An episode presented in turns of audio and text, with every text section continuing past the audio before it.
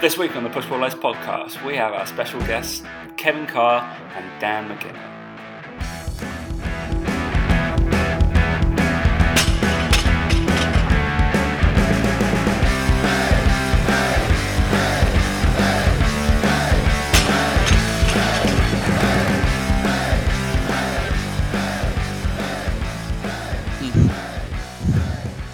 All right, 3, 2, 1. It's Bunkercast 14, Dan. Hey guys, welcome to the Push Pull Legs podcast with myself, Dan Meek. And me, Tom Hall. What's going on, bud? I'm good, mate. You dragged my ass in on a Friday evening to do a podcast. It better be good. It better be good, mate. That's what I'm saying. This is. I text Dan and saying you need to block out 8 p.m. on a Friday night, and I was like, "Is that all right?" It might be a bit wild. He was like, "It's definitely wilder than what I was going to be doing anyway." With your 4-year-old, they got 4-year-old, so yeah. We have Mr. Kevin Carr and Dan McGinley from Mike Boyle Strength and Conditioning on the show. What's going on, boys? Thank you for having us. Happy to be here. Yeah, I mean, joining us all the way from the States. It's 3 o'clock where you guys are ish. Yeah, 3:20 now. Sorry, yeah. I've been rambling for 20 minutes. But yeah, how are you guys? What's going on? Not bad, Just as we were saying before, just trying to maintain some sanity, keep some normal routines, but probably getting a little antsy in quarantine, like everybody else here. Yeah, just waiting for some good news from the headquarters. Yeah, I feel like we might be in, I don't know, it seems like the UK and the US are in a similar boat in terms of what's been going on and how it's been delivered and how it's been done by our governments. I think a lot of other countries seem to be doing maybe a little bit better than us, but we seem to be in the same boat as Spain, Italy, UK, US. You look at the kind of all the graphs that are going through, but it seems to be, a bit crazy, and especially crazy PT-wise now. Mm-hmm. Yeah. And well, what's interesting here in America, too, the way it works with the governments is it's state by state. So some states have already reopened. So like, for instance, like Florida, the states in the South, pretty much Tennessee, Georgia, they've actually reopened like some restaurants, reopened gyms, whereas like California has already gone and said they won't be reopening until like September, like you were just saying about the UK. So it's interesting because we almost have mini experiments going on, looking at what's happening in some of these other states, and then we can almost anticipate and make decisions locally with our government about what we're going to do. Yeah, I mean, I think most of the guys that are already like locking down right now are probably still more sane. It seems like letting people out and going to restaurants seems mental to me right now. Yeah, over here it's just like. It's awful. I know Dan's probably in the most sparse place over in Bath in England, and is it all right over there, mate? Yeah, it's all right. Like, people tended to do what they're told and stuff. I think that's the difference. I think the countries that handle it well, they just tend to have a population that just tends to do what they're told. I feel like over here it's like we haven't really been given any. I suppose we got kind of locked down, but it wasn't actually locked down, so it was kind of like people were bending the rules and doing what they wanted. And I feel like countries like, was it New Zealand we talked about, literally locked down the day that they ever heard of the coronavirus, and then that's like basically fine. They've got a woman prime minister, and she was like, "Fuck this, nobody's leaving their home for 3 weeks," and it's like before it even gets in, and they're like, "All right, yeah, you're a sharp decision maker, not I'm in an iron," but like, "Oh, what about money, economy?" It's like, "Nah, nothing's happening." Yeah, well, it's hard. Like we said last show, though, it's so hard. Like, it's whatever you say, you're never going to please everyone, and it's just impossible to know. All these other countries that seem to have done well, the economies in them are so much smaller. It's like, well, how do you predict the impact? What was lockdown for you guys? What could you do, and what you're allowed to do, what you can't do? Pretty much everything is closed, obviously, except for grocery stores. Anything that is like essential for people to survive is open. So grocery stores primarily, I think some hardware stores, hospitals, things like that. But other than that, they don't want people outside. And everyone has to have a mask. You can't be outside without a mask. And obviously some people ignore that, but the overwhelming majority, if you're outside, and it's pretty sparse. Like if I were to drive to the office, like normally I'd be sitting in traffic for a little bit. It's pretty empty out there. But I think as the weather has started to get a lot nicer, you're seeing more and more people be outside because I think that, like, especially at this point, being a couple months in, people are starting to get a little fidgety. So as the sun comes out, so do they. Yeah, fatigue is definitely setting in. I've been noticing a lot more people just walking the dog around the neighborhood. You see people having barbecues and things like that. This is just within the last probably week or so. So it's just getting nice here, so it's going to be tough to keep up, but we'll see what happens. Yeah, we seem to have the most relaxed lockdown out of everywhere. It seems like it was like, yeah, you can still go out to the shop once a day. You can still take your exercise once a day. You can still, like, essential workers can obviously still go to work. What else could we do? There was like 4 things that we were allowed to leave our house for, and it was like, all right, well, that's crazy. I could quite easily not leave my house for those 4 things each day. But it was a good point of a lot of people, because we got told we can exercise for an hour once a day.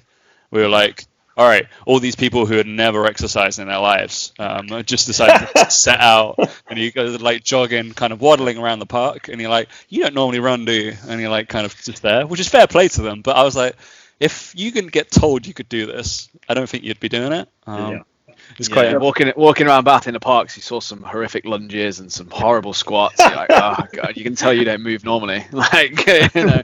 Yeah, we never had, at least in Massachusetts, we never had like a stay inside order, right, Kev? I mean, we could always go outside. Yeah, it was shelter in place is what they called it. So they essentially said don't go out unless you're going to one of these essential businesses, right? And that if you have a dog, you can walk your dog, things of that nature. But it's just been less and less adhered to, I think, as the weeks go by. And I think people, it's the same thing where they pretty much say, hurry up and wait. Like they say, we're going to make an announcement. Then they make an announcement, and they're like, we're going to do this for another week. And they'll just keep doing that. So I think the anticipation kills people psychologically more than anything. Yeah, I don't know whether it got filtered through over to the States about Boris's last thing on Sunday night, when it was like a bank holiday weekend. And then we were all kind of waiting for anticipation. We've been like 6 weeks in a complete lockdown. I use air quotes there. And we was going to release more. And Dan got quite upset about people not understanding, but nobody understand what he said. It was just like, you can go to work, but you might not need to be able to go to work. If you can go to work, but try not to go to work. If you can go to work, but don't. And we were like, what? It was like, basically common sense advice, and the whole British public were like, what do we do? And it's like, they just need to be told, and you're just like, oh god, like, it's just painful. It's really painful. But I think the reason over here they kind of relaxed and ended it is because like Dan said, people were just doing it anyway. So it was like, actually, do you know what, if we try and make this any stricter, people are just going to revolt from it anyway. So it was almost inevitable. And basically the guy said on Sunday night, he was like, as of Wednesday, you can do this. And I was just like, well, they're going to do it tomorrow, aren't they? Like, why have you bothered saying as of Wednesday? But that's the British public for you. So. Yeah, it's crazy. And this was my first day playing golf again. I was so happy that the golf course opened. So they were open, and tennis courts were open. So I'm playing tennis tomorrow, and I got to play golf today. So happy. It was a bit of a... I was going to try to play next week. It's like, but it was so good. Like, we got around in 3 hours. It was super quick. It's only 2 balls allowed. There's only, like, it's just, and it's 10-minute intervals, so you never kind of catch up with the group in front. We did by the 18th, but it's like, it was beautiful. And it's a beautiful day right now. It's awful. It's awful. It's awesome right now. Yes. All right. So we should probably talk into some more fitness-based chat. I'm assuming this is what the podcast, generally speaking, guys, we tend to kind of veer off on tangents and not keep it very fitness related, but we'll try for you guys ish. Usually something else. That's just what I'm looking for. So we're just going to see. So both you guys work at the facility that I visited in the winter. I was in November, right? November. Yeah. It was cold. It was cold, yeah, it was fucking cold. We remember that. Josh, like, freezing his nuts off the whole time. He's a bit soft. We stayed in some strange neighborhood that we'd never heard of, and you guys had never really heard of, so it was a bit strange. Yeah, where did you guys stay? It was in Malden, I think. Malden? Oh, yeah. Okay. We frequently visited a 7-Eleven, which seemed to have more, like, drug addicts outside it more than anything else. But yeah, it was decent. But talk to us about what you two do at Mike Boyle Strength and Conditioning, and what your kind of roles and what you're heading up. Yeah, I mean, we both, speaking for Dan and myself, like, both see a pretty big variety of clientele. At MBSC, we have, like, general population, like your mom, your dad, coming in training before work, coming in the evening after work. We have professional, collegiate, and high school athletes. In the summertime, when school's out, they'll be there all day long from 6 a.m. to 9 p.m. And so we'll do anything from group training to personal training. We could do one-on-one with, like, a 60-year-old woman 1 hour, and then a group training session with a bunch of college kids, at another hour, and then a one-on-one with a professional athlete at another hour, right? So, you know, it enables us to wear a lot of different hats, work with a lot of different populations over the course of a full day. So it's a pretty dynamic population we get to see. Yeah, 100%. And you both got, and both of these guys taught me on my CFSC level one.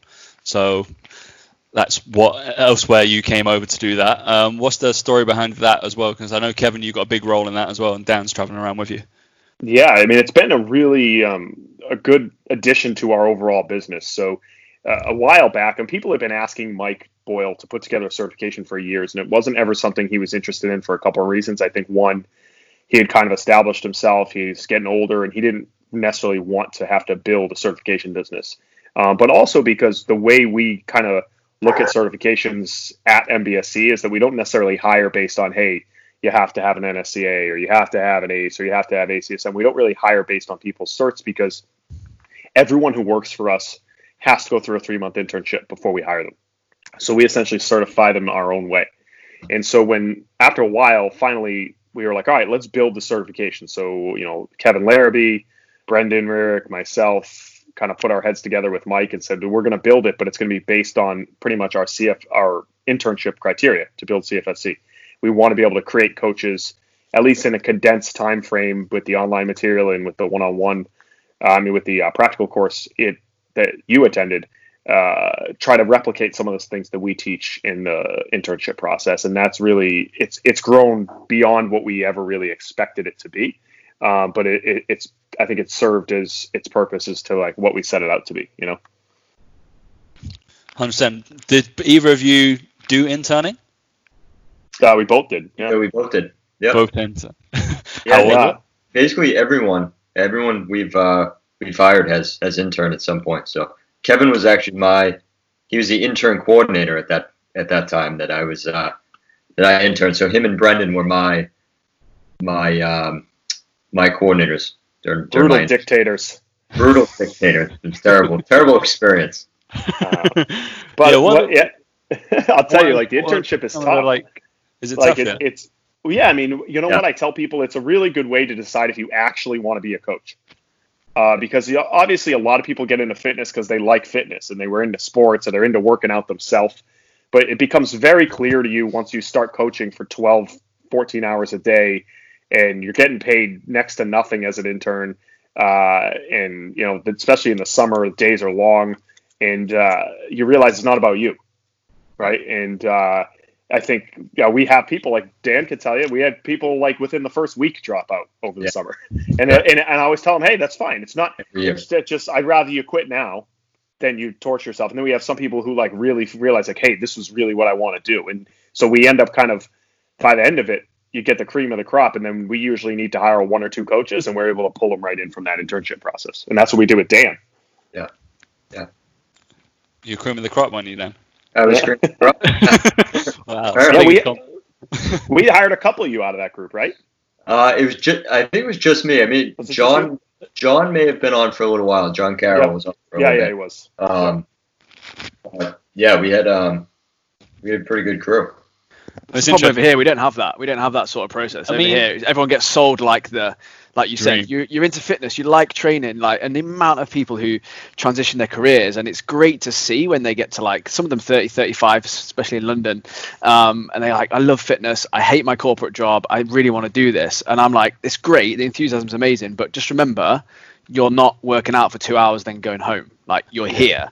Like, because when me and Tom started, we started looking at the same time in the gym, and we knew that the day we got there, we were like, hang on, if we just stay here every hour of every day for the next 3 months, we're going to get full and we're going to learn shitloads and we're going to absorb everything. But yeah, people come into it thinking, oh, I really enjoy fitness. I like fitness. It seems like a cool job. And I'm like, yeah, for the hour that you're here, it does. That is a fun hour. I agree with you. But actually, doing this for 14 hours straight is taxing and it takes its toll. It's still great fun and whatever, but yeah, it's, and then people go, like in London, you charge £70 an hour. And it's like, yeah, but it's not like, that's it. It's not like that's all the work I do. And you know, it's fascinating here. People get sold the dream, as you said, and we don't have that sort of process. They sort of go into the job, they quit their job, they start it, and then a year in, they go, hang on a minute, this is harder than it looks. And they kind of leave. That's kind of what happens really over here. Yeah, we've had several people that have left there, several older people who have had successful careers in other industries and left and decided to come work for us. We have one right now, Jen Fuji, was she an engineer, I think, Kev? No, she is a PhD in biochemistry, I believe. Yeah. Super smart. Was successful in another career, and she was actually training there. She was one of our clients, and she just decided she wanted to. So she did the internship, and now she works. So decent, yeah. It's great when it works out as well, when the people, when they find that and they love it. I think it's great. It's just like you say, there are a lot of people see it as they just assume it's an easy thing, or like you said, they enjoy it, and they forget that the reason they enjoy it is because they do it for 4 hours in a week rather than 45 or whatever. We exactly. At Third Space, per PT team, we try to fit about 2 or 3 of those characters in the teams to kind of nurture and kind of show them, because they tend to be good as well. They tend to have a little bit more of a work ethic. They realize that I've actually got to go study for this. I'm not just going to fall on my ass, or this is, if I'm switching career, I've got actual other stuff I need to look after.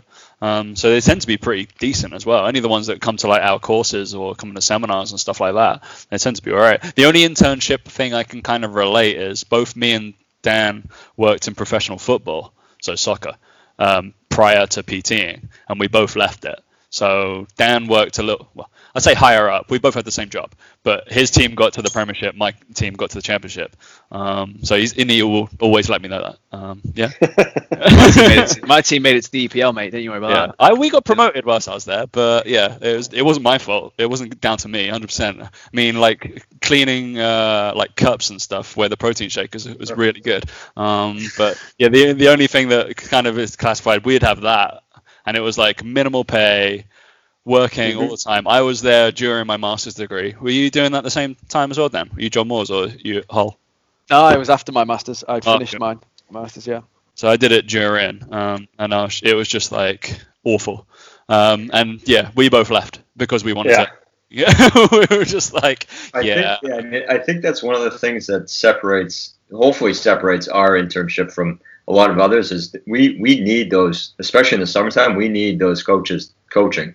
So they get a lot of practice and a lot of reps pretty quick, as opposed to them. I mean, they clean and everything too, but yeah, they're on the floor coaching as well, and that's how it was when I interned. That's how it is now. So I mean, when I was there, you could sell speaking to all the interns when we were just looking around, and they were super helpful. They were just they loved being there. Was number one as well, and you could tell that was the place they wanted to be and what they wanted to do, which is amazing. I wish that had happened to every trainer that we had or have right now, but it's just a different kind of. I think because you've built that, Mike's built it from a long time and gets to cherry pick as well. So maybe it's more right now for us is obviously expansion as well. What we have been expanding, it's been business decisions where we've got to have these guys in so we can train them up if we can, but it's a little bit tougher.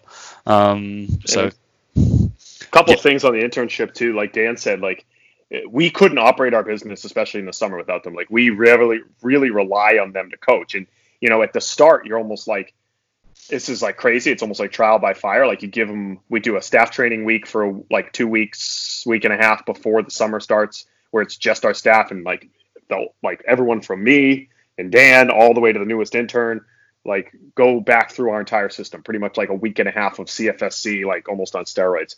Then they get kind of a week of shadowing groups. And then it's kind of hey, help warm up this group. All right, I need you to watch this athlete. They're getting thrown in.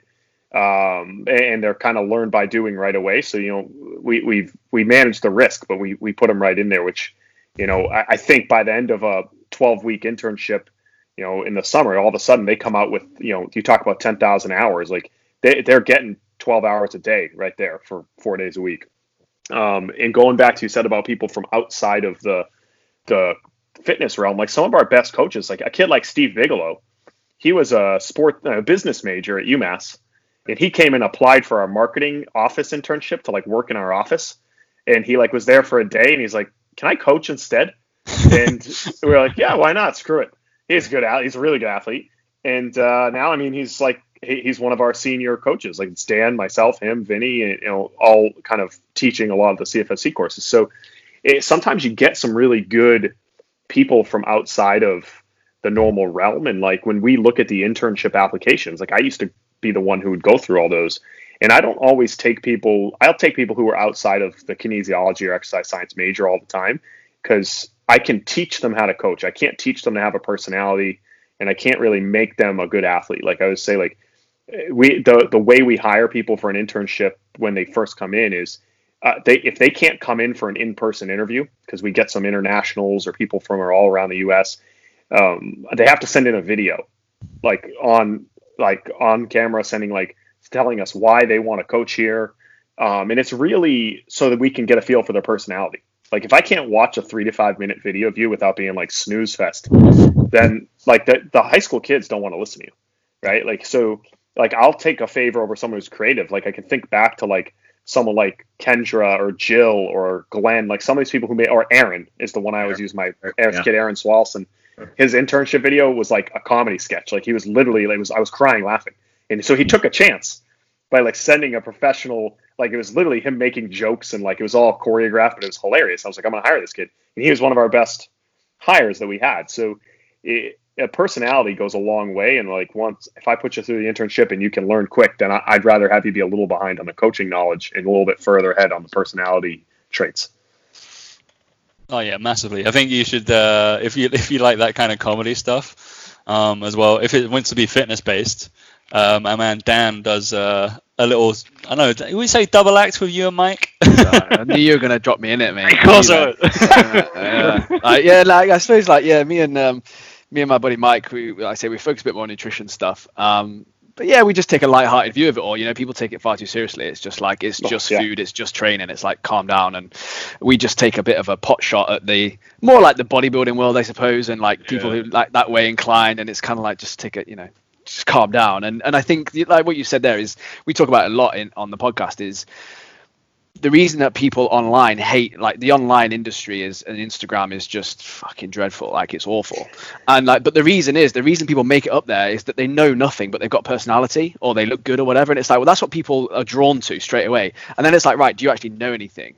So like a lot of the people out there who are good coaches, but they just are dull, like you said, on video or, you know, in person, it's like, well, you're not connecting with someone. Whereas these people who are idiots have a good personality and they make people laugh. So that's why they have a million people follow them and they give out poor advice, but like that's not their, it's not, it kind of is their fault, but you can't sit there blaming them when you're not prepared to learn how to, I suppose, do that sort of thing. So yeah, it's kind of that way of, I suppose, doing it. It's a bit it's a bit interesting to see how personality goes a long way in our industry.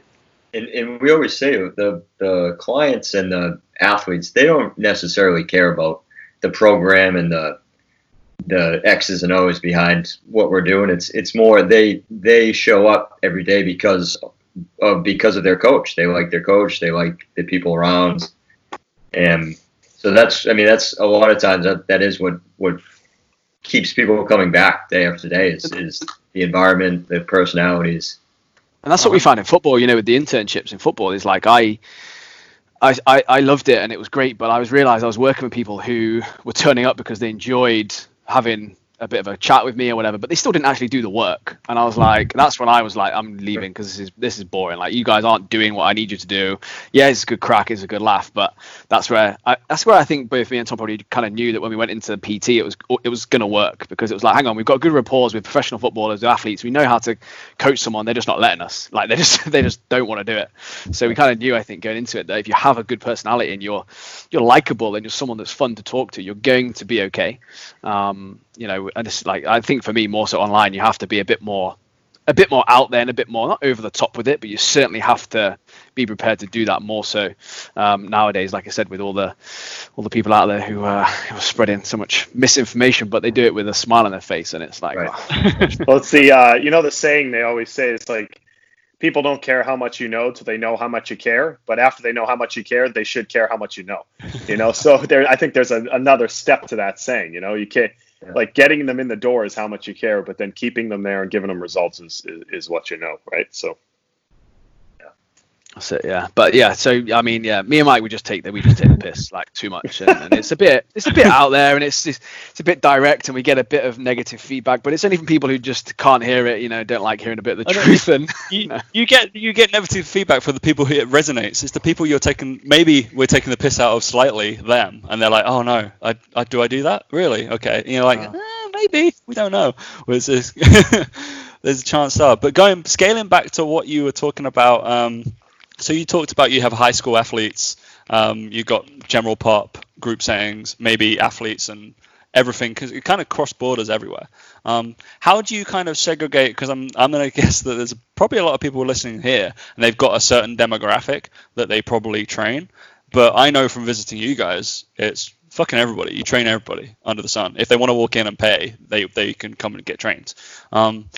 And it takes, I don't know, like in terms of fitting the system and being able to train every single person, what do you say, is there anything that changes depending on maybe high school athlete or normal adult to athlete or anything through there? Or what do you think the nuances could be?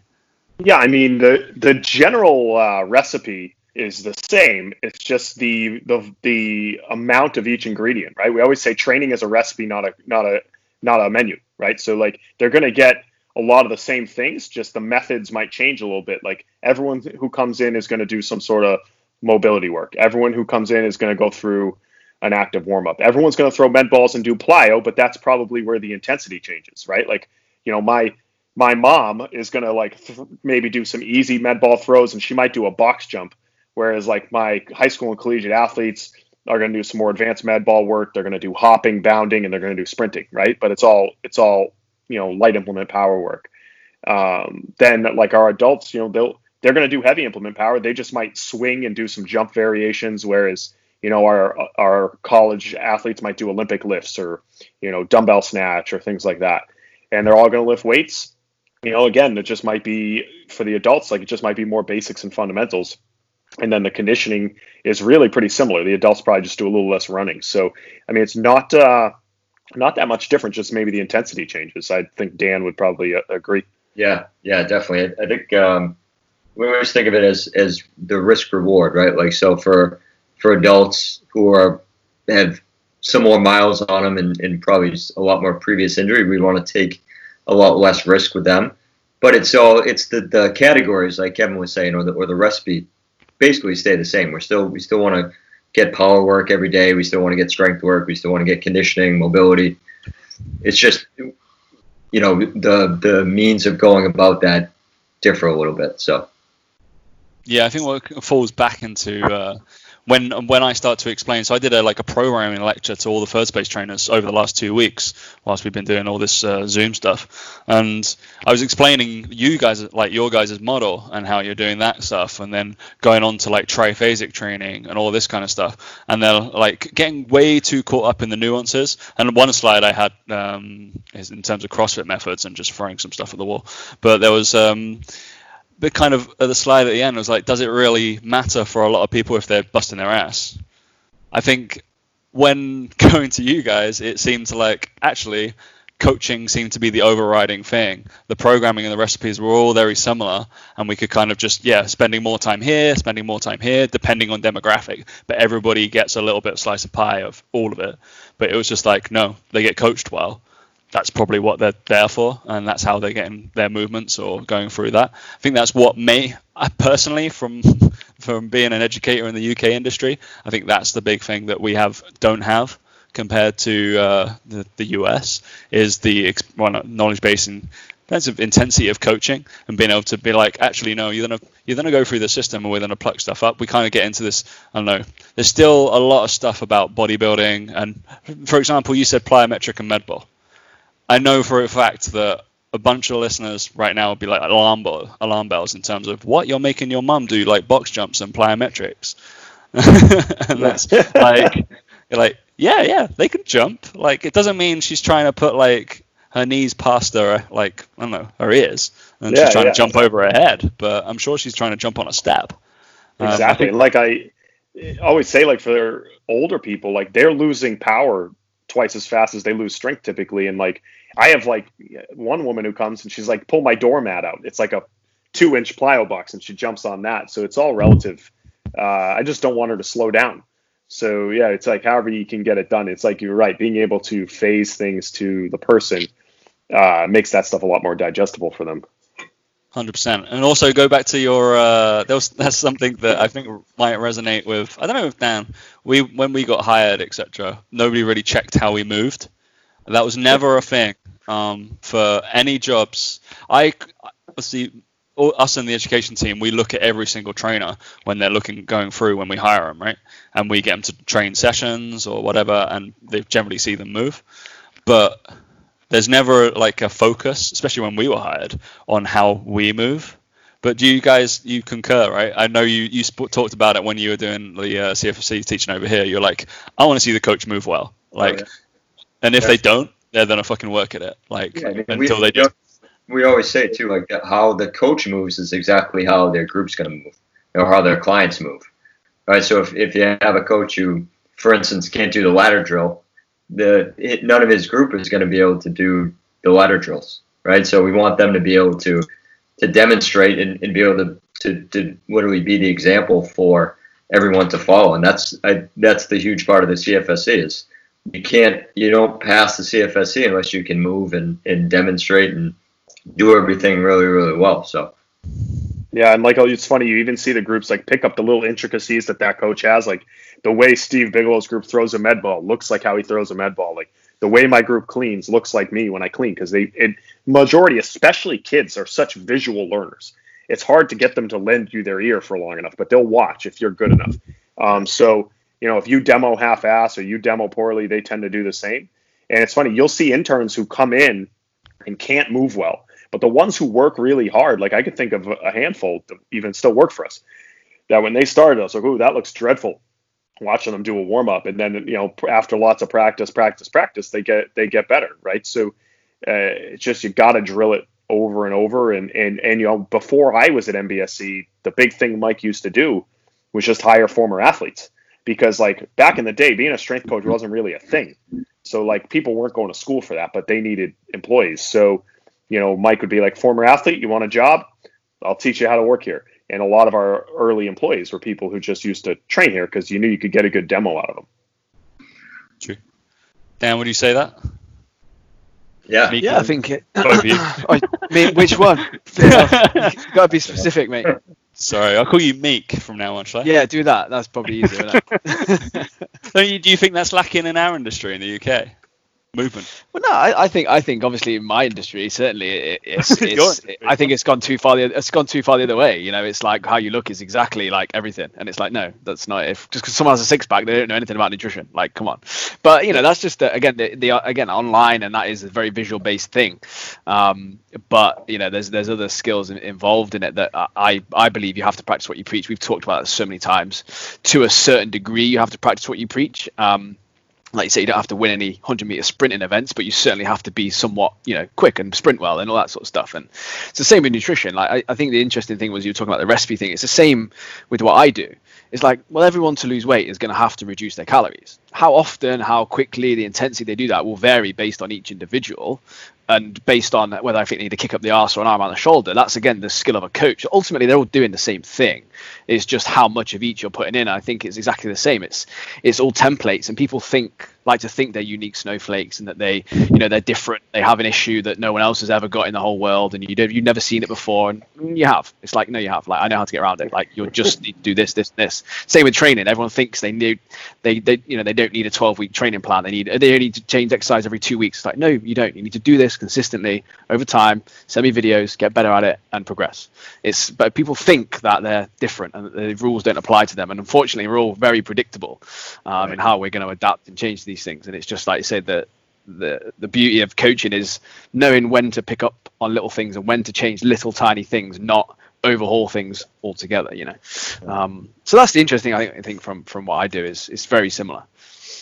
Well, that's like we don't have any real sport specific programs. I mean, we have in the summer we'll have groups. We'll put, for instance, one of the hockey players together, but it's not necessarily the program as much as it is they all like to be together. It's good camaraderie. It makes for a good experience for them. But the programs are very, very similar from, you know, you'll see a lot of the times in the same group, football player, baseball player, basketball, soccer, whatever, they all train together. They're all doing 90% of the same lifts and the same movements. And then there might be a 10% difference. You know, let's say like maybe an overhead athlete, we change one or two things for them, or, you know, if somebody has a specific injury, that's where we're gonna change things around. But 90% of everyone that's in there is doing the same sort of fundamental lifts. It's interesting you say that. Have you guys watched have you been watching The Last Dance? You must have probably. Yes. Yeah. So like I thought it was really interesting watching that, because you saw Michael Jordan's trainer talk about when he switched to baseball, and he was like, his body was wrecked. It was like completely different. It's completely different demands and all this. And I was like, is it like, surely if it was, you just do a good program for any sport. Like obviously with baseball, there's certain shoulder movements, and as you said, there's things that you'd look at. But I couldn't help when I was as a trainer watching it going, and he was like, yeah, for a whole year his body was completely out of whack. He couldn't play well, and I was just like, really though? Like, or is that just maybe you aren't maybe the best trainer in the world? I was like, obviously it was a long time ago, right before obviously it was, I suppose, a bit more advanced like it is now. It maybe was a bit more machine based. But I remember seeing the gym at the Warner Bros studio, because he was like, when he was filming Space Jam, we wanted a gym there, and he was like, yeah, they had every single machine we wanted. And I was like, what? I was like looking at it again, what does he need all these machines for? I was like, he's a basketball player, like. Yeah. And it just made me laugh, because it was, you know, 96 or something, it was around that time. But but yeah, it's interesting hearing you say that, because I would think athletes would just need to be explosive, strong, you know, move well. And it was interesting hearing him say that it was, the demands were so different that he'd ruined his body. And I was like, nah, I don't think he did. But I think it's really like just the difference of the energy systems of playing basketball and then baseball, where you're sitting on your ass 90% of the time. But it's like, in reality, like Dan said, most trainers in the world work in the realm of general preparedness, right? Like, especially with sports, like, you know, we're helping them be more equipped to go to sport practice and develop, you know, specific movement quality and specific energy systems at practice and in scrimmages and competition. And there's, with the very rare, very elite, that you're going to start to work on that, you know, I don't even say 10%, that 5%, 3%, where you have to specialize. And I think that becomes more so even true with like individualistic sports like track and field, where you're peaking for one event and you're one person. But once you start playing a team sport and there's mixed energy systems and mixed movement patterns, like, our job is to make them as generally strong and fit and like resistant to stress as possible, and then let them go and work with their sport coach and let them go and work with their teammates. And that's really pretty much what we do. I mean, that's one of the reasons why I left football. I don't know whether you know. It was because some of our sessions were kind of optional, even though we'd like picked out the data that probably supported they needed to do some of this stuff. And then I remember, name him, Clayton Donaldson. He's on about like 12, 15 grand a week. So like, and I'm sitting there going like, yeah, so I get paid 40 quid for every game that I turn up for, and I'm doing a master's degree at the time. Oh, thanks mate. But then he was like, nah, I don't really want to do this, like all this strength work, because I'm going to lose my touch. I'm more of a touch player. I'm like, what are you on about? I used to love it when players used to say that they only needed to half squat because their knees never come up to their chest when they play, and I'm like, what? So I need to do half squats because then I'm going to be powerful and I can lift more load. And I was like, that's not how it works. And they're like, no, it is. And I'm like, okay, right, yeah, carry on. Like, do it. Yeah. Just, you do you, mate. Yeah, that's why we left. I just couldn't hack it. I was just like, it's not cool. But I think the big thing that Tom picked up on from when he came back from visiting you guys was something that stuck with me for a long time, even when I was in sport, was you're training these people so that they stay fit to play their sport, not to make them into some sort of superstar like weightlifter that can't play their sport. They need to play their sport. The longer time they spend on the pitch, in the court, whatever it is, the better they're going to be. And that was kind of always, I think, in the back of our heads, always whenever we've trained people, is you want these people coming back. You don't want them to do a chest session that ruins their chest so much they don't even want to come and see you again. Like, that's not the goal here. And again, over here, it's still that way of doing it. It's like PTs just think, doesn't matter if you've got an athlete or, you know, like someone's dad that you're going to train. It's like, yeah, we do a bench press day today. You're going to kill your chest. It's like, oh God. And it's still the way people, even in sport, like in football, that's what is done. It's like, that's how backwards it is over here, because I think it's over in America. I think you guys put so much more value on S&C and longevity of sports careers and get people playing the sport and stuff like that. Whereas over here, it's kind of like the best way to get better at football is just to play football. Whereas I think you guys have realized you need to complement that as well. And that's why some of your guys over there are the biggest, strongest, fastest, you know, and we're not over here. I think that's a big thing here when I came back, because I don't know, I think it's probably the last, like, so I was more like athletic based when I was started to get into fitness, and then both, like, Dan went into, you did bodybuilding, you wanted to train bodybuilders, so you went and did a bodybuilding show. I was doing powerlifting, so I went and did powerlifting competitions, and then weirdly that started creeping into how we were training our clients, and we were like, no, this is wrong, like, this is stupid. Well, it's like my clients don't need to do the big three. I was like, there's no point putting them through this. It's like that, this isn't preparing them for anything. I was like, there could be fundamental stuff that we took out. And then, but probably the last 3 years I've been like, I did phase one Exos and putting them through with the athlete's performance stuff, and then coming to you guys, and I was like, yeah, this is the crap that I used to do football. I was like, why have I changed this? Why have I got so embedded into strength sports, thinking like, yeah, clearly everybody needs to be a strongman? It's like, no, of course they don't. Absolutely moronic. So I feel like it happens as a journey as well. Like when I came back, I took Dan through one of the adult. I know I took you through an athlete program actually that I took from. You gave us some like sheets, and I was like, oh yeah, let's stick to that, and we'll take Dan through a program when I went to visit him in Bath, and you were fucked, mate. Absolutely screwed. Yeah. I think you have to go through that evolution of a strength coach idea. Yeah. Like, I think, and it does, you learn something in that process, whether it's through bodybuilding or through powerlifting. Like I went through that journey. Like I can tell you, like I started before I was at Boyle's, I was at a Gold's Gym, complete meathead. Like I would just be like, hey, what's in muscle and fitness this month? That's what I'm going to follow. Then I started MBSC pretty early, but at that same time I started to get into powerlifting. I did probably 10 meets. And then, you know, you have like, okay, I have injuries. I got really strong, but then like I definitely lost the athleticism. And then I started to really get embedded into MBSC, and I evolved that way. And I think everyone who has worked for us has been through that. And I think that's the way you learn what best practice is, because you have to probably make some mistakes or realize like, hey, what I like isn't what my client necessarily needs to do. Yeah, 100%. I noticed that when I was doing a load of powerlifting meets. Yeah, I was getting strong, awesome, but I was also trying to play like national amateur soccer on the side. And I was like, these two do not mix particularly. Yeah. I was like, I'm all very rehearsed, very linear, and then I'm asking to like play as a forward or just like a centre midfielder. It's a hell of a lot of change direction that I'm going to be doing. And I screwed my hips up and ankles like no end. I was just like, yeah, I'm not preparing myself for this, am I?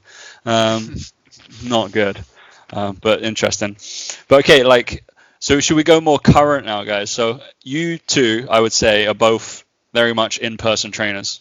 You agree? Yeah. Mm-hmm. In terms of whether you do like group settings or one-to-one PT all the way through, and obviously you both teach educators, a lot of the stuff like me and Dan do right over here. Obviously with this Corona stuff, I think a lot of people might be looking for people like yourselves and maybe us too for a little bit more guidance in terms of where do you think you're going with your businesses or with the CFFC or personal wise, and where do you think the industry might be going with this? Obviously it's super soon, so we're not going to hold you to it, but we might check back in about 6 months.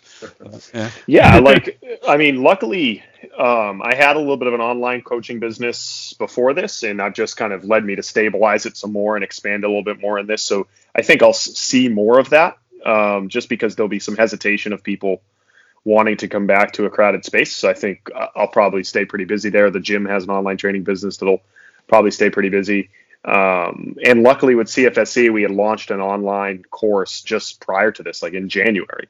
So, I mean, we would have been in a real rough place had we not done that, but that has really been, it's really taken off because of this over the last like couple months. It's been really busy. So I think we'll continue to expand like kind of our continuing education offerings online to be able to cater to people and figure out how to make that work, because that was a pretty new thing for us. So we'll continue to expand that and just learn from, you know, the processes that we have now. Yeah, I think it shows there's definitely opportunities that we might not have known existed. Like the way people have sort of gravitated towards things like Zoom that were really I had never been on Zoom before. I mean, things started, and now I spend more time on Zoom than anywhere else really. So it's pretty interesting in that sense. Like we've been doing for our adult groups at the gym, they have all been doing Zoom. That we have nine Zoom groups a week for our clients to keep them engaged, keep them going. So I think even when we open up, we'll probably keep a few of those, assuming that not everyone's going to come back right away.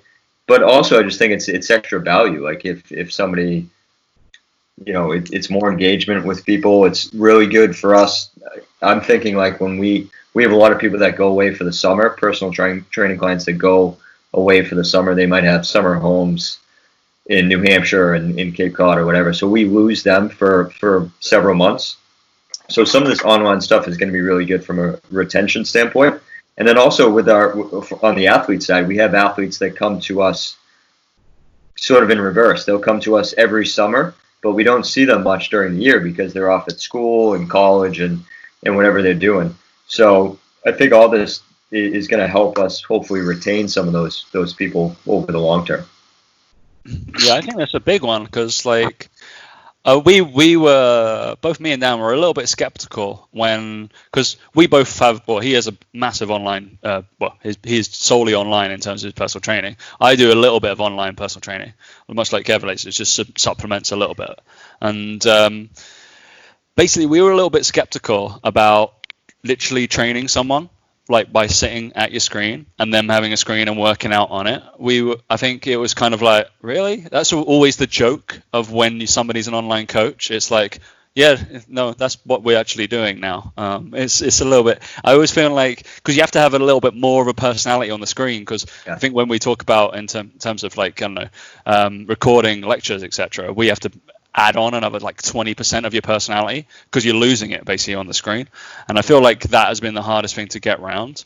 But you talked about a group setting there. Something we've been doing at the Personal Training Collective is talk about like group setting kind of training and how a lot of people have boot camps or whatever, those clients and the yoga stuff. How are you guys setting out that in terms of having, like you got 9 groups. How's the training, like how does it set out?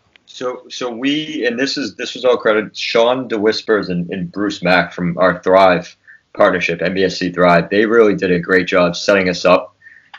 Basically, as soon as this whole thing happened, they sort of laid out what they'd been doing. So essentially what we do is have one sort of lead coach goes through the whole workout on camera so that everyone watches their screen and sees them demonstrating, hears them cueing. And then we have another coach who's at home who watches everyone on screen, and he can pin in and say like, hey, Tom, flatten your back, or Dan, fix your knees, or whatever it may be. So that's been really, really helpful having the two coaches there. I don't know how we would do it otherwise, unless it was a one-on-one setting. I think it'd be pretty tough. I think, I've been doing some one-on-one stuff with some of my clients because obviously we've been like, all right, well, this isn't happening for a while, so we might as well start doing this. Or like I'm pre-recording like a whole workout or just like one set of everything and then being like, this is what's happening and sending it through to them. But yeah, Dan, your other half, Laura, right? She's doing Pilates based on in terms of group stuff. But is that one of the things that she was kind of complaining about as well, is not being able to check up on, because she's normally walks around and sees how the group is performing, right? Yeah, so we're looking at, she's got like, we've got a smart TV, so she doesn't have to look at a laptop. She can look at like a 50-inch screen at least, so she can kind of see people. But yeah, she sort of does, at any one time, has 20 people in a class, and she usually walks around and can see everyone. And one of the things that if we didn't have the TV, I don't think she'd be able to do it, because obviously everyone's square is so small. But she sort of said that that's one of the things that she was worried about initially. But actually, everyone finds that if you have a good enough coach, you can see these sorts of things and the cameras are set up properly. Like it's okay. But I mean, I'd never even considered the idea of having two coaches and one doing it and the other one just watching the screen. Like that makes complete sense. But obviously like most people over here, like most PTs work on their own or they work as a one. So it's kind of quite hard. Whereas you guys obviously are a great team and you kind of all have the same things you'd look out for. So I guess that kind of helps. And I think it's just fast tracked the whole like online PT and training by 5 years or so. Like this is, it really has had to happen very, very quickly. And like you said, I think the retention tool is great now, because if people go away, you know, they can't be like, oh, I can't get hold of you, I can't train now for 4 weeks. It's like, well, yeah, remember when we did that last year? Like you were fine. And so it kind of like helps with that. And it kind of, people don't really have, like say much of an excuse to cancel on things, but it gives that level of accountability. And one thing we talked about was I wouldn't feel 100% comfortable doing a one-on-one Zoom class, or at least I thought so 8 weeks ago. And I think now it's actually a case of the feedback from people's clients that we've spoke to has been, it's the accountability. It's the fact that I'm still turning up for that hour and you're telling me what to do. It's still going to be better than if I did it on my own. And it's been interesting to see how even that people are really putting a lot of value on it. So I think it just shows that as trainers, it's not necessarily always about the facilities you've got in your gym and all that. It is, like we've talked about, is you as a coach. It's if you're a good coach and you've got clients that really enjoy you and like you and think you're good at what you do, you're going to retain your clients. Like if it's right. Zoom or whatever. I think we talked about before we came on air, like this, what's going on is going to harm a lot of coaches, but they're probably people who maybe were getting by, or who maybe needed to upskill a bit better, who needed to think more about them coaching ability and personality and coming and getting that a bit across. And actually those guys that I've spoke to who are doing fine, if anything, they're thriving in this is people who I know are good coaches. Like I know they are. So it's been interesting to see that develop, because like you say, coaching, it's about that connection you have with your client. It's not about whether you know more in terms of techniques or whatever necessarily. So I think it's been interesting. We've seen the same thing. The feedback has been really, it's been positive on all the Zoom stuff. And a lot of it has been clients saying how much they enjoy having that regularly scheduled part of their life back. Like a lot of our clients, they sort of think of, and we try to create it this way, but they think of us as like their third place. And we talk about all the time, they have work, they have home, and they have the gym. And for a lot of them, work has been taken away, and then the gym was taken away. So being able to give them at least one of those back has been huge. And yeah, hopefully that it will go a long way when we do open up. You know, all those people will come back and really appreciate that we were there for them during a pretty tough time. So yeah, I think on a personal level they will, because they get connected to the coaches. Maybe the gym a little bit. I mean, but yeah, the PT is a retention tool at the end of the day, isn't it? And you're just trying to keep the member coming back. And if they enjoy the experience, then they're going to tell their other people about it. And then like they're coming in, and then you end up training with somebody that you recommend. So that's, where that guideline is. Moving on to in terms of trainers right now, or maybe, I don't know, pre-COVID, now, however it moves, you guys obviously really well educated in terms of fitness and the business fitness industry. What would you say any people or courses, and you can obviously say your own courses, that you would like people to go and do now? Because we got bombarded with free courses when this thing came out, right? I mean, PTC was one. We sent out a free course and was like, we did really well. We got about 2,000-3,000 people on it. And we're like, all right, this is good. Thanks for the email list, essentially, and we can use this really well. So we have to upsell a little bit. But is there any people that you particularly like have followed throughout your careers, or anything for new PTs? Where should they start? I mean, obviously, I'd be biased and say our course, but so I think CFSC is a good practical entry. I mean, that's what we created it to be, a new barrier of entry for coaches. That's really what we want. And I mean, like I said, luckily that's online now. People can have access to that and get the practical portion where they literally follow me through teaching a practical course. Like it's like there's a camera on me while I was teaching a level one. And then they have to actually demo and coach online and submit videos where we pass and fail them based on their coaching skills. And I think you're going to see more courses come out like that now, because to my knowledge, people weren't really requiring an online practical before us. But because of this, I think you're going to see a lot of courses that struggle to fill rooms in person in the next year. So I bet you'll see pivots between a lot of these people who are accustomed to doing like live workshops. Hopefully, we'll pivot to those, and that'll allow people more access. So as far as courses that I've been keeping an eye on, I have been tuning. There's been a ton of free webinars right now, and some are good, some are bad. But if knowledge is free and I can gain one thing from that, then it's probably worth it to me, right? And maybe I can filter it into what I do. But I don't know, Dan, have you tuned into anything? I have. I mean, I obviously extremely biased, but I think the CFSC ones have been great. Like Kevin and Damien and Brendan did one the other day that was awesome. It was functional anatomy. There's been so many. Honestly, it's been awesome. I've tuned into a bunch of them, but I think I don't know, none that really, honestly, none that completely stick out. I would say just anything that you were struggling in, like, so for instance, the anatomy one was perfect for me because that was something I knew I didn't have a very good grasp on.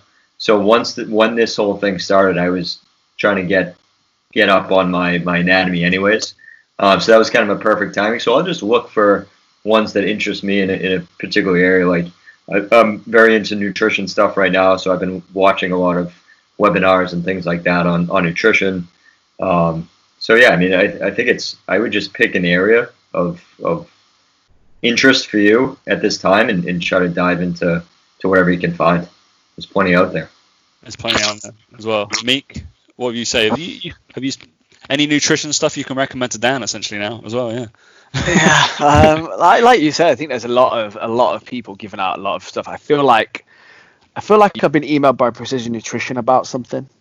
Free, I don't know. And like you say, it's one of those things. I think the PTC, like, you know, you guys have given out some free stuff, and I feel like Dean Somerset and Tony Gentilcore have as well. I feel like I saw something that they did, or they were giving away access to stuff that they were doing for free for a month or two, and I think it was worth. I think it was Dean Somerset did mobility. I can't remember something that we're going. You know, our listeners like those two anyway. They follow them probably. So they did something that I think was definitely free. To sort of like just go and look at it. And I think we talked about it at the start when this kicked off, was like it's a great time to really just immerse yourself in that stuff, and you know, like Kevin said, even if it's not great, even if you pick up one tiny thing, it's like it's worth it. You've got the time. Like everyone always moans they don't have time to do CPD and stuff. It's like, well, guess what? You've now got time to do that. And personal trainers over here, the one thing I would say to the PTs over here is business. Like most people know the fundamentals, like we talked about, the templates and recipes of how to train someone well.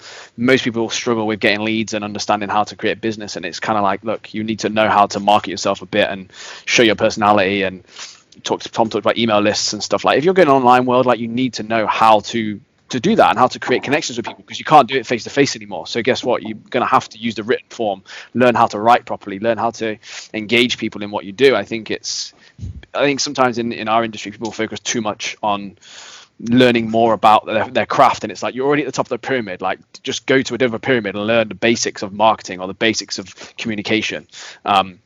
And that sort of thing, and even like down to psychology, like half of coaching is all about getting in someone's head, right? It's little things like that. I think it's people need to think laterally rather than just going, I want to learn a bit more about plyometrics. It's like, how much are you going to use that on a daily basis now?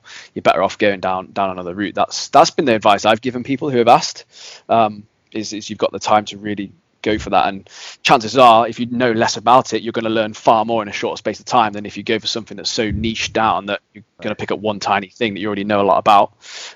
That's what I've been recommending anyway. Yeah, it's interesting how you say that, because right now I am currently course writing and reviewing the new level 2 and level 3 industry standards for the UK. So they change as of September. So at the PTC, we have to review everything, refilm everything, and set out new standards and what we're actually doing. So there's complete new manuals. There's like 4 new modules and units, and one of them is marketing. And it talks about social media, and it talks about all this kind of stuff and being positive in terms of that. So that's obviously filtered into our governing body, like UK Active and SimSpa and all those guys, and the Register of Exercise Professionals. So it's interesting how you say that, because that's definitely something that maybe when we started 10 years ago wasn't really a thing, like especially at Third Space. So we got bought out. It's not how you guys know it, okay, from Boston. Like when we were there for about 2 years, and then it got bought out. We were never allowed to do social media in the club at all. Wow. So it was because it was, as Dan said, the Third Space. It was for, in terms of celebrities or people of like high employment CEOs and stuff, they wanted to get away from anything like that. They were just like, no, I don't want to see any cameras, like phones, all that kind of stuff. It was away, but obviously how the industry's going, it's just, we couldn't cope like that, but it moved away from it. So yeah, it's interesting you say that. It's definitely stuff to move into. The one thing I think all the I don't know whether it's just because it's all body weight and stuff. There's been limited equipment. All us coordinators have been looking at Altus. So looking through the sprint mechanic stuff right now. That has been something, especially with a lot more people getting into running. It seems like my girlfriend, one of them, like wants to work up to being doing a 10K. So it's like, all right, well, we should probably learn how to coach somebody to run a little bit better, maybe upskill that a little bit. So that might be a big thing in terms of it's definitely something you can do on your own. We can do it outside whilst we're in the lockdown.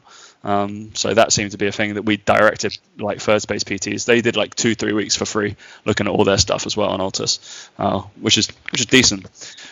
All right, guys, there's one thing I know that both me and Dan want to know is did either of you have Ben Bruno under your wing whilst you were at CFSC? Oh yeah, he was an intern. He was an intern while I was working there for a long time. I remember his first day.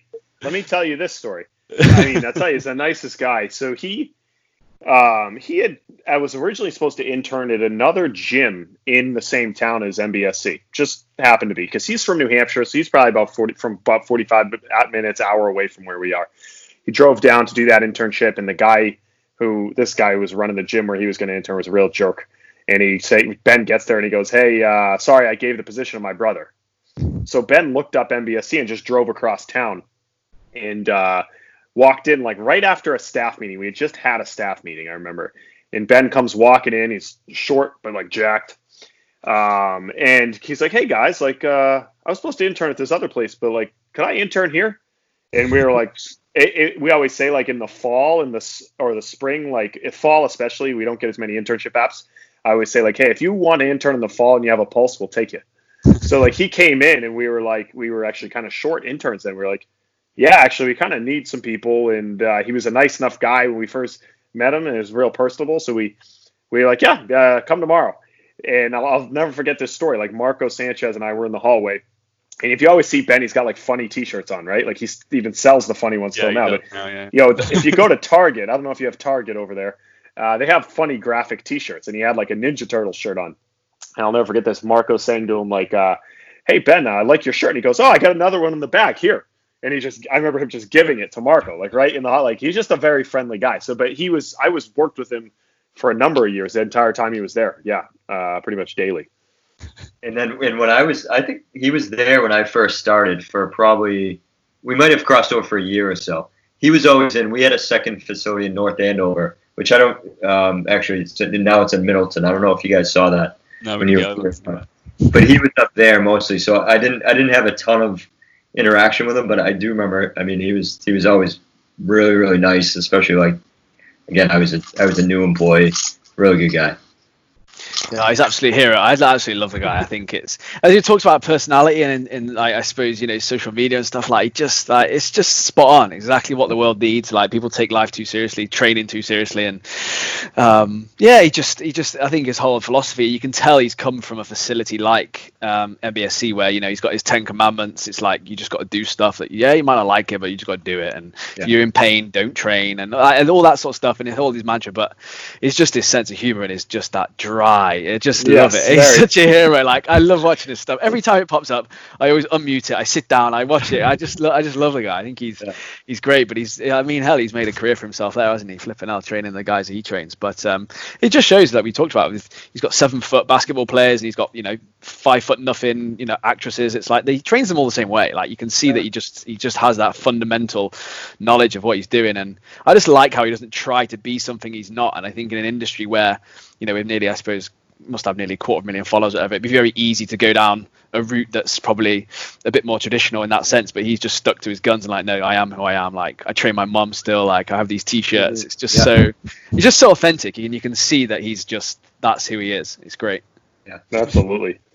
Absolutely. Yeah, he's some of his quotes and some of the stuff he comes out with, especially with some of the celebrities that he trains. Yeah, brilliant. He trains that guy, that comedian guy that he trains, Phil. Oh, Phil Rosenthal, yeah. Fucking love it. Every time I'm just like, I crack up, but it's, I mean, you know what's coming, but it's still funny. You're like, he's always going to be doing something like cleaning or going get in the shops, and he's like, all right, with the lockdown thing, he sent him to go like get his shopping. He was like, yeah. It was like, it took me 90 minutes. It was like 90 minutes. Oh, I only charge you like 60-minute session. So slightly. Yeah. Well, part of why I think he's been so successful with that high-profile population is because of his authenticity. Like, and like you said, like the Ben that you see there, that's who he is. Like all the time. Like he's a very authentic guy, very nice guy, and I think you have to be wary, especially in LA. You have a lot of those like fake celebrity trainer types who don't know anything, and they're always looking for something, right? They want to get an edge by meeting these celebrity people, and Ben just wants to help people. So I think that has done more to help his business than anything because of his so authentic with everyone that comes to see him. I think the real people probably are endeared to that. Oh, massively. I remember him coming back probably about a year after he had moved out to LA. He came back and everyone was asking him about Jessica Biel and Justin Timberlake and everything like that, and he was like, "Yeah, well, like how the MC kids doing?" Like all he cared about, he wanted to train, and he was home. He was like on vacation. He was home for a week, and he wanted to train the hockey kids that he had from the summer before, like for free, because he just loves. That's what he loves to do. So I always thought that was pretty cool too.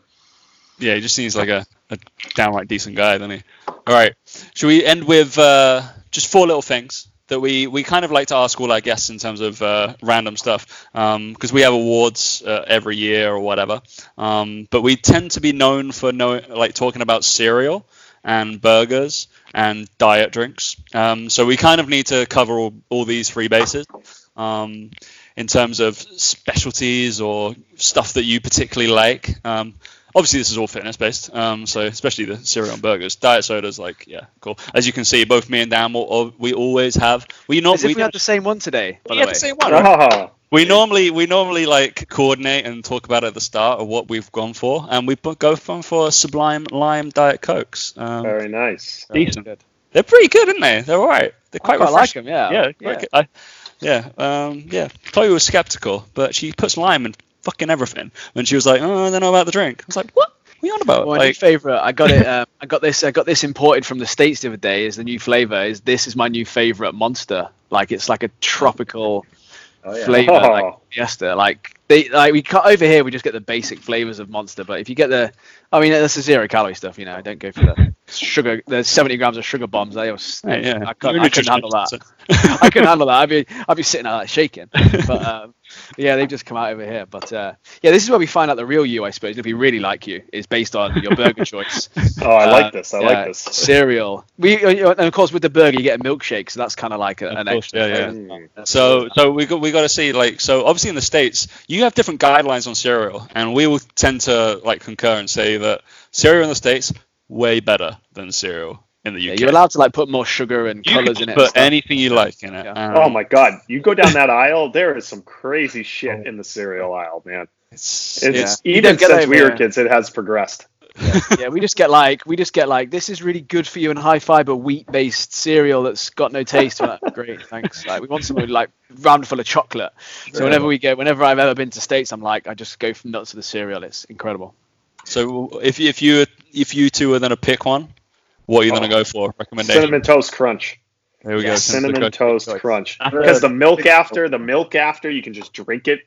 Oh, it's nice. Yeah, that's a big category. That's best leftover milk residue of cereal is a big thing, right? Because there was a point that I didn't really like it. And there's certain cereals that are I don't know.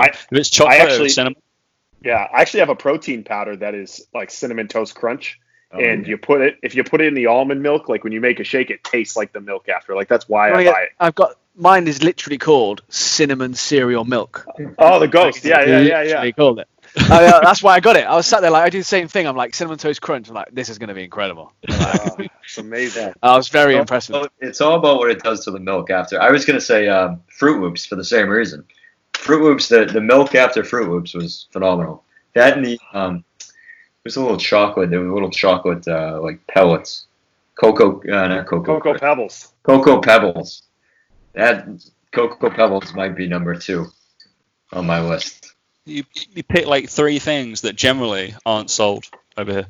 Yeah, that's great. Things are not sold. You can buy them. Like we have American candy stores on like a little bit of an aisle, maybe in a Tesco or an Asda or something like that. Definitely not in Waitrose, where me and Dan don't get anywhere. But more like the American candy shops on like Oxford Street and stuff like that. And they end up being like £10 a box. So yeah, that's just bonkers. It's like not worth it, is it? $13, and it's just like, yeah, is that really a box of cereal? That shouldn't be how much it is. So you're going through that. All right, we're gonna go. What would you say, diet soda or diet drinks? We tend to go towards diet because we don't drink full fat ones because we'd rather eat our burgers essentially. So I'm a Diet Coke guy. I have a bunch of Diet Coke, like just on the other, like across the room. But no lime. I don't like things in it. Just the plain Diet Coke. Oh, really? Wow. Yeah. They brought out all their peach one, the strawberry one, all that stuff. I'm a kicker for that. I think we like the slight variations of. I'm going to go with Sprite. I actually am not a diet soda fan. I'm a regular. I go regular Sprite if I'm going to do it. Regular Sprite? Wow. Yeah. I know. I feel like I can definitely taste the difference. 100%. Yeah, 100% you can. If I'm going out to a restaurant, I want to treat myself like a full sugar Dr. Pepper. Oh, right. It's just different class. You can't beat it. All right, and burgers. Bearing in mind, we have had Tony G and Dr. Lisa Lewis on previously, and they're both Boston-based, correct? I hope we were listening. Yes. They had some great ideas for their burgers. Tony G was pretty up there, wasn't he? He had a good. Yeah. Like, I think it's probably. I actually want to try his. In terms of like the burger. But then also was it who did it? The lad who swam around the UK. Ross Edgley, thank you. He had a decent the donut burger, right? That was. Ooh, I've had that. His was the patty with the cheese and bacon with 2 Krispy Kremes. Wow. Yeah. You can have literally anything on your burger. Like you could have literally anything you want. Yeah. Like this is not a real burger. I think Tony G went with 4. But yeah, what's your burger and shake combo if you could have anything? So there's this place in Boston called Boston Burger Company. Oh, I was that has like 50 different burgers you can get. And traditionally, if I go there, they have a couple that I like. One that I'll typically always get. It's got like 2 toasted buns.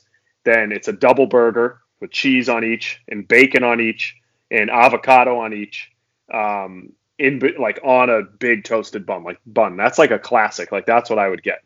Like you got to add the fats between the bacon and the avocado and the cheese. Like it really adds to the taste. And then they also have what they call the 420 burger, which has onion rings, mozzarella sticks, cheese. I think there's I'm not sure. There's a bunch of fried foods that top the burger, but that one you gotta sleep for the rest of the day after you eat it. So you gotta kind of plan your day out.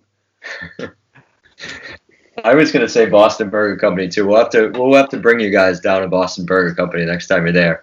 And there's also a place called Tip Tap Room. Kev, I don't know if you've been to Tip Tap Room by the garden there. Yeah. In a garden, yeah, that has a really good burger. They have a bison. It's bison and bacon and cheese and onion and all sorts of everything stacked on this burger. Oh, yeah. But, Boston Burger Company is great because you can get the shakes are amazing there, too. It's a one-stop shop. You get your burger, you get your shake. Decent. Yeah. I think the one that we've been going back, I know it's over in Bath, but... They should do it more. Do you guys have the Lotus biscuits? No. Oh, wow. So you see, they have, over here, they have, this, it's kind of it's called caramelized biscuit. So it's just, a really sweet, sugary, cinnamony biscuit. And they turned it into, a spread. And they do one where you have your burger with bacon, and then you have this Biscoff, spread in it. And it sounds weird because it's kind of sweet and cinnamony, but it, it just works on the bacon and the beef, and there's no cheese in it, I don't think. But yeah, I think Tony G had a similar thing. His was that. I think it was some sort of cinnamon spread, and it really works. It's I think maybe when we come back out, I'll bring some Biscoff spread out, and it's so good. It's the whole sweet and savory thing. It works. It just works so well. Cutting through with bacon. That sounds great. is absolutely decent. You see, with those sorts of burgers, I always have like a quite a plain shake. That you can't have like a really chocolatey shake with that. It's too much. Like you have to have I prefer quite a simple one, but you know, each to their own, isn't it? With that. Each to their own. All right. For any of our listeners, where can they find you two on social media? We're gonna share a bunch of our stuff anyway, but. Most of my training info would be on our Instagram. It's at Movement is Medicine. Pretty much any of the educational stuff would go through there. And then at Certified FSC as far as our upcoming courses and educational opportunities and things like that. Yeah, and mine's on my personal account. So it's Dan McGinley 617. And that's where you'll find me. Wonderful. Yeah, I think we'll share it out when it's out. And I'm sure like... It's especially some of the advice and stuff. I think people are going to be looking to you guys, and so especially what we have as Third Space, right? As probably one of the leading companies in London, looking at how you guys do things and trying to implement it here. And it's definitely, I feel like we've always said it in terms of S&C that like, I don't know, either the UK or like America think of an idea and then you guys do it, and then we kind of mull over it for about 5-10 years until like, oh yeah, it's working over there, and then we'll start doing it over here. So it feels like the stuff that you're already doing is trying to filter over here, which is great. But yeah, thanks for coming on. Thanks for having us. Absolutely. Thanks for having us. Wonderful. Hopefully that we'll be out of quarantine soon. Yes. Hopefully end of the summer you guys will be back in Boston. Yeah, we can pray. Yeah. Hopefully we'll be back in Boston, and maybe we can tag Dan along. Like we can bring Isabel. She is come on. I can fit in a suitcase. I'm pretty small. It's fine. I reckon. Get away with it. You know, Isabel needs some training over there. So I mean, she's almost gonna be 5 years old soon. So that's it, mate. If any excuse for a holiday, you know, after this, mate, I reckon there's no problem. Like, that's the other thing is, I just feel like I want to get away now. I'm like, oh my god, I'm ready for a holiday straight away. Yeah, we'll see. I could do with a break. I'll just, you know, I'll say it's work, and I'll leave him behind. I'll come out. We can have like a lads' day, holiday in America. Even better. It's work. If we visit the gym, then it's a business expense. So exactly, it's true. It's untaxable. All right, guys. Thanks for coming on, and we'll catch you guys next week. All right. Thanks so much. Thank you.